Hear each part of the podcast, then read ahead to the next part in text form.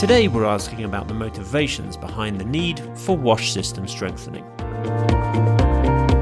Hi everyone, welcome to the mini podcast series.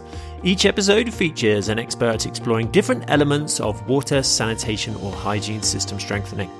In this episode, Fiona Gore from WHO speaks about the genesis behind the wash system strengthening approach. So, Fiona, can you explain the motivations behind the need for water sanitation or hygiene system strengthening? System strengthening is critical and important because to reach SDG 6, we need to think about more than just an infrastructure. For services to be sustainable and to reach everyone, there must be a strong system in place. So we all know the wash system is complex. We have different, many different actors um, very different objectives. And the systems approach is useful in bringing different ideas together. While it covers many complicated topics, it is an approachable framework that unites WASH actors.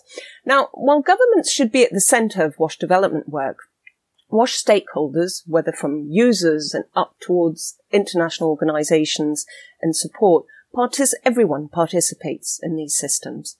And it's a useful way to break down silos and to have partners and governments and all stakeholders working together.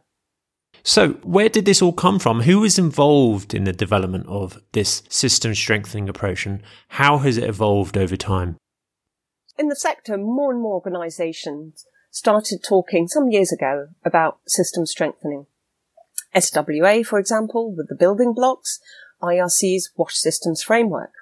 Now, since GLAAS was already monitoring these topics, um, the shift really made sense. Now, GLAAS has been monitoring WASH systems since its pilot back in 2008. But at the time, the terminology was around more the enabling environment for WASH. There was a shift in WASH sector thinking that shifted from the enabling environment to WASH systems. Um, enabling environment started to mean broader aspects and areas outside the WASH sector such as broader political and legislative frameworks within a country. Now, the topics that GLAAS monitors, such as governance, monitoring, finance, and human resources, aligned with partners' WASH systems concepts and ideas. Now, the GLAAS 2019 report fully embraced a systems approach and was titled National Systems to Support Drinking Water, Sanitation, and Hygiene that was um, that was published back in um, August 2019. Now, while development partners were shifting language, it's important to remember that governments had been working on addressing WASH systems and understood their importance, even if they weren't necessarily using that terminology.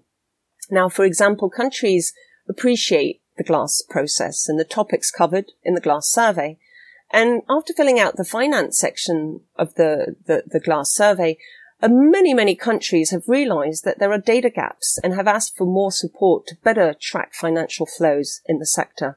And thanks to this, WHO developed back in 2012 um, the TrackFin methodology to develop wash accounts to help support countries in tracking finance from all sources in the wash system, in the wash sector.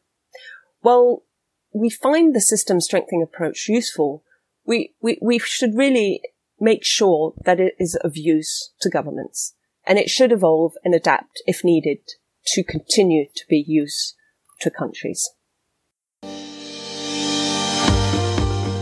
That was Fiona Gore from WHO for the mini podcast series. Find out more on water sanitation or hygiene system strengthening on the online platform.